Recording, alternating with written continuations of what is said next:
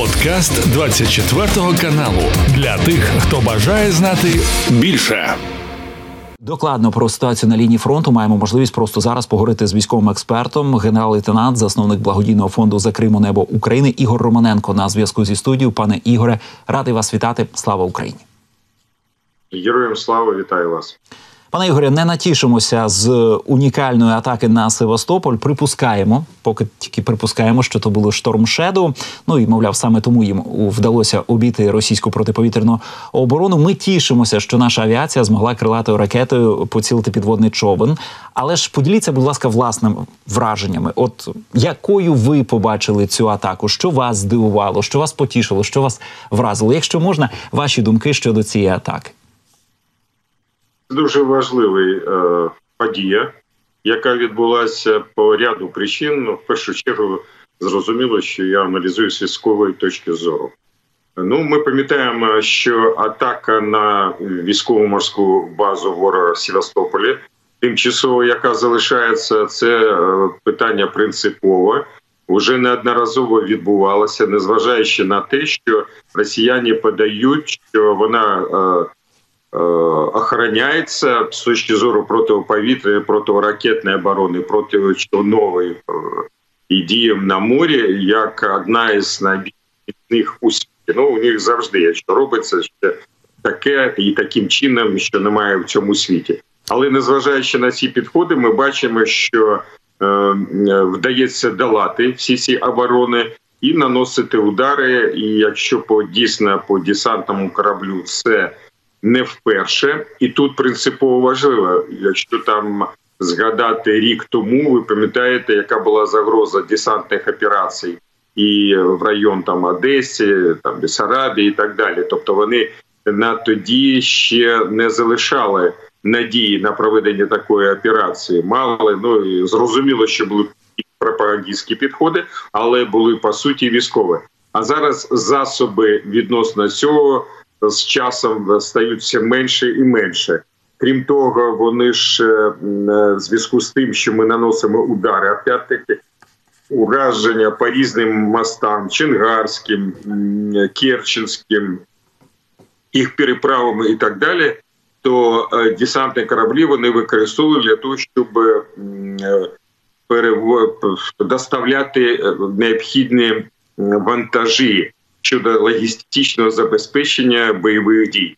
Тобто їх спроможності в цьому зменшилися, і це добре. А дуже добре полягає у тому, що це вперше був човен, який може нести там 4 калібра, і ми знаємо, що вони неодноразово використовували. І тут я хотів би згадати, як ми обговорювали питання на вашому каналі, в тому числі відносно того, що боротися з засобами повітряного нападу на нашу країну потрібно не тільки в повітрі, коли там вже літять калібри, іскандери, кінжали, там Х-101 і таке інше.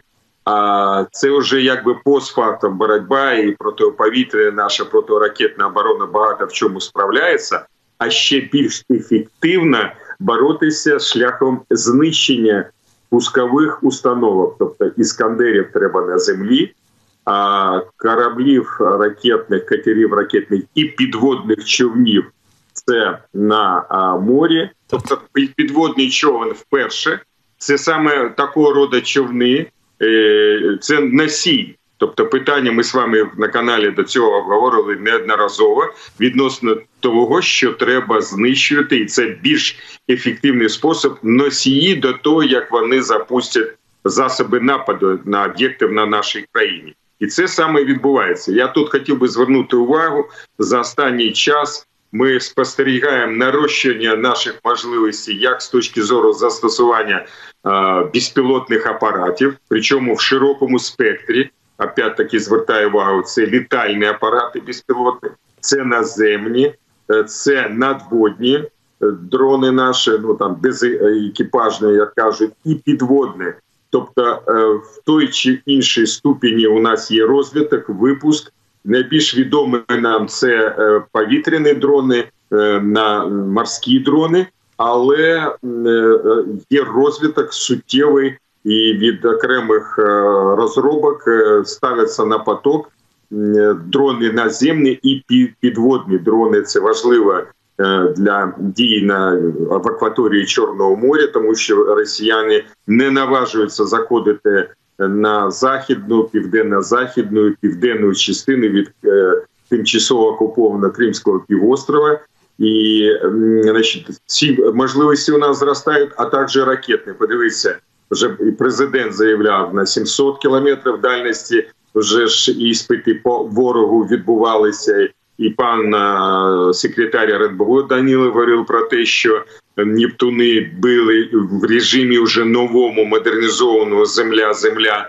Е, значить, і С-200 модернізують наші науковці і виробники, значить, е, і застосовують. Тобто, у нас є потужний розвиток і ракетного озброєння, що важливо, оскільки навіть тими ракетами, яким нам союзники допомагають, обговорюють, що тільки по там окупованій частині. А значить, а вироблене собою ми будемо самі вирішувати, де що як я говорив головнокомандуючий генерал Залужний. От таким чином, на мій погляд, е, оцінка цих подій, які відбулися в Севастопольській вночі в Севастопольській. Пане Ігоре, ви згадали про морські дрони. От була інформація, зокрема, про те, що ми в цій атаці не тільки ракети використовували, але і щонайменше три морські дрони. Щоправда, це інформація від росіян одразу зауважу. І росіяни кажуть, що всі ці три морські дрони були знищені. От наскільки можна цьому вірити? Наскільки ефективність використання тих морських дронів на тепер не така висока, як в перші рази, коли ми їх використовували. Це перше запитання. І друге запитання: от з'явилася інформація, що, начебто, все таки вони залежні від супутникового інтернету Ілона Маска, і, начебто, от е, так співпало, можливо, в часі, а можливо, це навмисно було зроблено. Що і цієї ночі супутниковий інтернет. Е, від компанії SpaceX, чи то збій був, чи то навмисно його вимикали.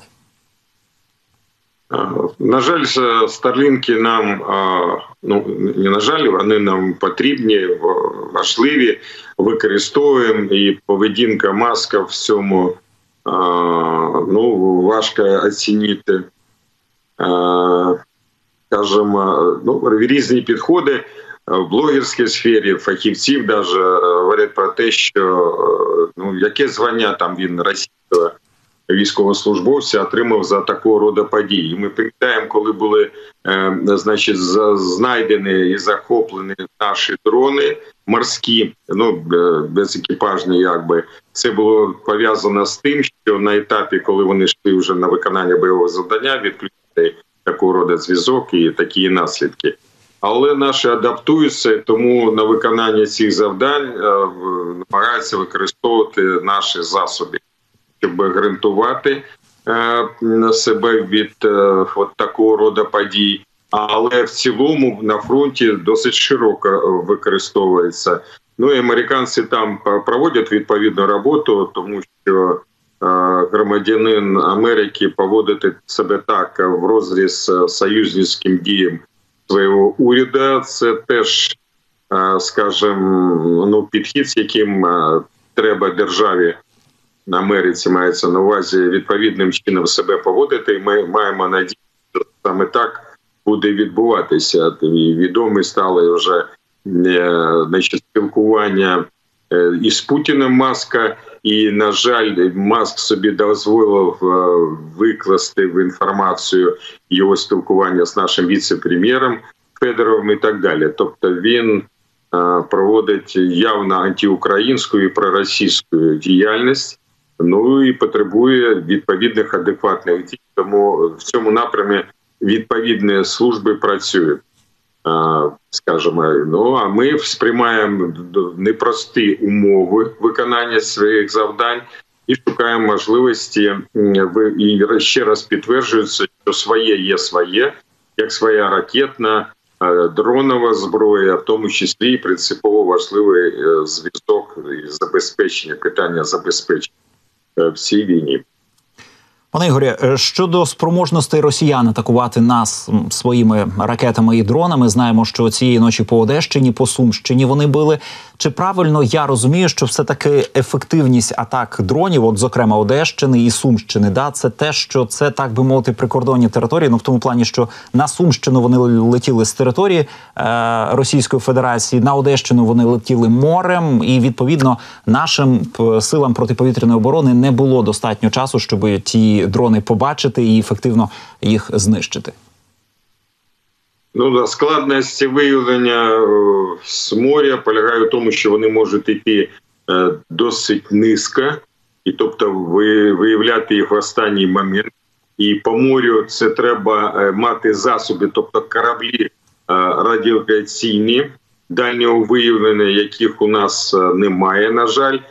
От і тому виявлено вже тоді виявляється, коли вони входять в суходолу, якщо велика кількість з різних е, напрямів, то е, важко їх е, знищити. Взагалі питаються, як це впливає, чому вони маневрують.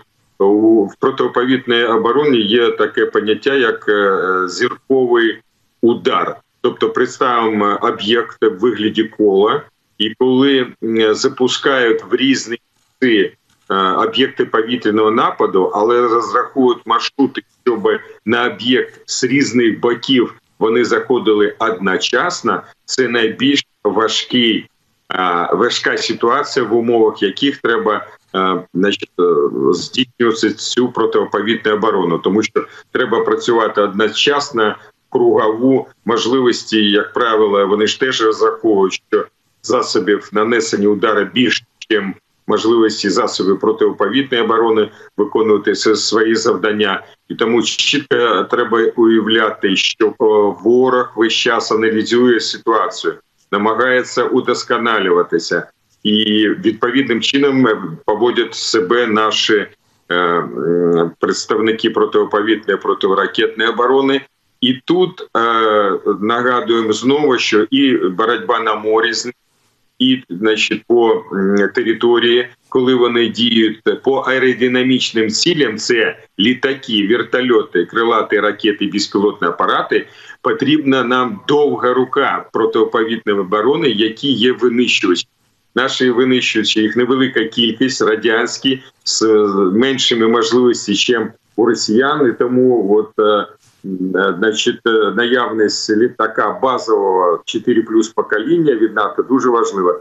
Американці там довго вагались і е, значить, пояснюю, я чому там довго приходять навіть по підготовці, не зважаючи з передач, але останні вже заявили, що ми аж три місяці достатньо для того, щоб вони принавчили. Але це первинний етап, а потім буде ще до навчання в Європі.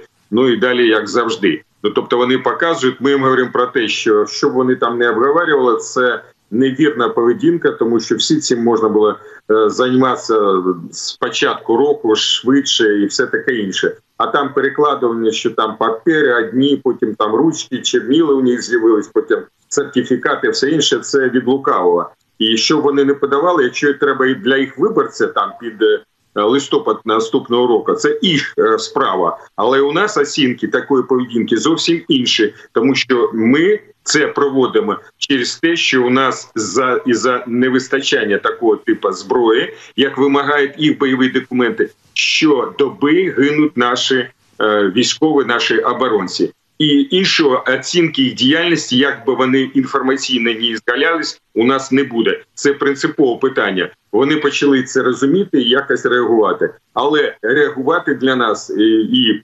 здійснювати це тоді, коли з'явиться один, два літака, краще ескадрилля, а ще краще там, ну і так далі.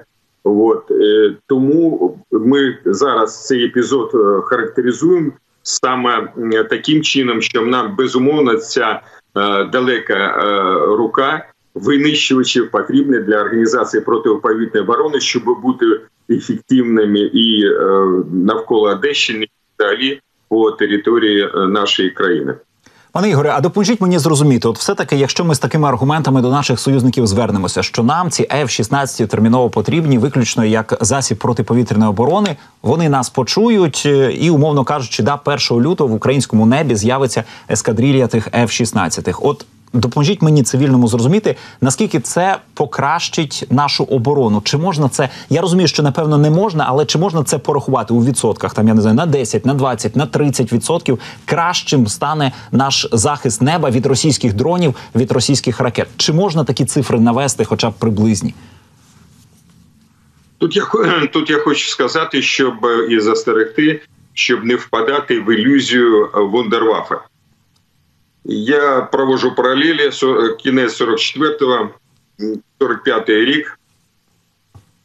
Гітлер себе так поводив і мріяв по вундервафа своє, і німці наближались досить. Ми знаємо, там не так багато їм не вистачило значить, для формування і вироблення навіть ядерної зброї. Багато чого вони зробили до кінця війни, тобто винищуючи з реактивної зброї, ракети, ракетної зброї, локаційної багато що після закінчення війни союзники там розібрали ці їх наробки, і в тому числі радянський союз, і просунувся вперед фахівців, наработки, інженерну документацію, все таке інше. Але їх не спасло. І я дуже хотів би, щоб ця історична паралель вона спрацювала і зараз. То Якщо ми е, слідкуємо за інформацією на сході далекому, Путін говорив про е, нові види е, зброї нестандартної, тобто лазерне, СВЧ там і інше. Вони над цим працюють. Він хоче отримати, щоб ну ядерну, мабуть, що разу вони там намагаються тиснути, особливо на наших союзників, і, і їх стримує багато в чому союз. Він використовується Путін, але він розуміє, що не дадуть якби застосувати навіть тактичну ядерну зброю, скоріше всього. От. Але щоб впливати і діяти, то це е, дійсно вони над цим працюють. Але повертаючи до винищувачів, я хочу сказати, є ефект застосування нової зброї. Це по перше, от якщо з'явиться, хай це буде там ланка, ну скоріше там із ескадрилі все ж, навіть, скоріше всього, ну хай там 10-12 літаків. Якщо в, в якомусь місці застосувати ефективно, будуть наші, я думаю, продумувати це. Це буде перший якби несподіваний елемент, який як мінімум, ну якісь результати будуть там по збиттю і таке інше. А потім вони зупиняться для того, щоб проаналізувати і продумувати, яким чином це час ми виграємо. І потім події, тобто вони ви подивіться з прикладом з кораблями. З'явились у нас зброї, наші Нептуни, наші е, ці малюки, дрони на морі і в повітрі. Вони дивіться е, акваторії на заході від е, на захід від Криму, південний захід на південь. Від їх кораблів звільнили остров Зміїний, вишки Бойка. Ми ж бачимо цей прогрес. Чому тому, що у нас з'являються нові спроможності по нанесенню ударів по об'єктам ворожин, і вони вимушені з цим рахуватися і відповідним е, чином коригувати. Не треба з них весь час робити дурнів. В них є різні фахівці, які намагаються використати там свої якісь можливості. Вони весь час аналізують ситуацію і намагаються бути е, більш ефективними. Інша справа, де і як це їм вдається, і їх помилки наші по максимуму використовують більшості дій. А, Але ворог є ворог, е, не треба його е, не переоцінювати, не дати. Пане Ігоре, але бачите, я е, питав вас все таки про F-16 як засіб протиповітряної оборони. Чому так? Чому так формулюю запитання? Тому що е, на одній з 4 плюс поки та та перепрошую.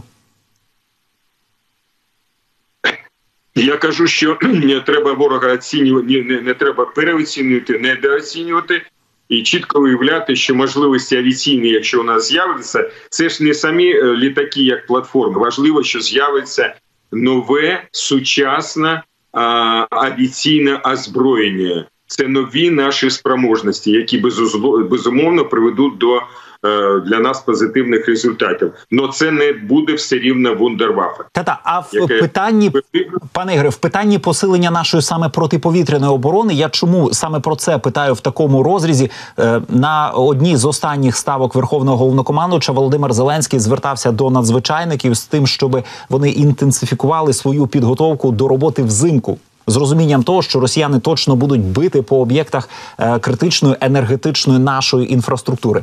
На вашу думку, наскільки високою є ймовірність того, що вони ці удари будуть завдавати? Яка наша спроможність ці удари відбивати? Якщо можна, от спрогнозуйте, ця зима наступна вона буде гіршою за попередню чи кращою? Ну з огляду на те, що можливо в нас більше засобів протиповітряної оборони. І якщо можна, я навіть конкретизую запитання. Да минулої зими я в Києві е, мав 4 через 4 години відключення електрики.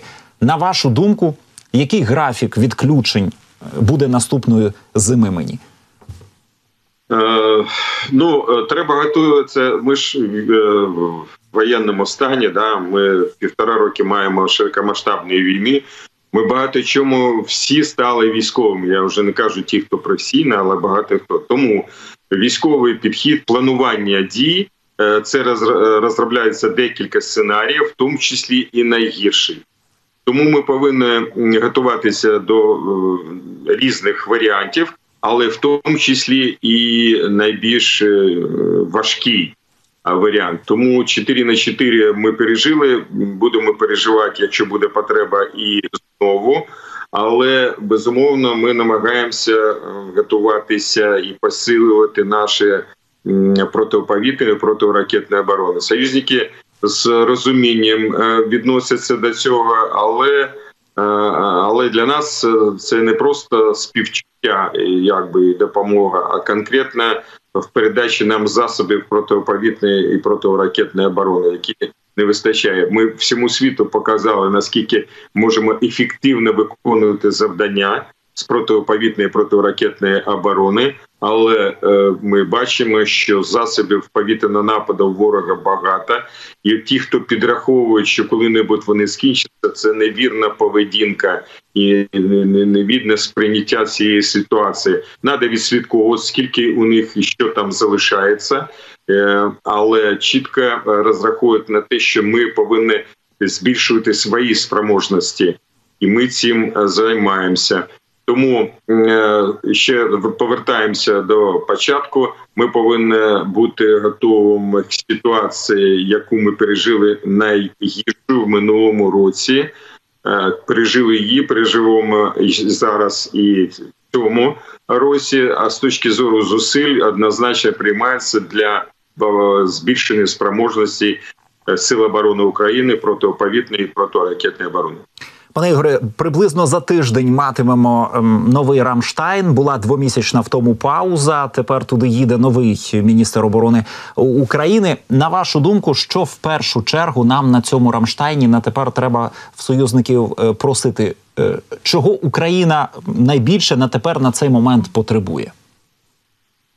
Ну з того аналізу, який мельком ми вами з вами робили, нам потрібно, е, оскільки немає в авіації цього літака, то е, все рівно ураження ворога треба робити. Найбільше це робить на 8% вольна артилерія і системи залпового вогню.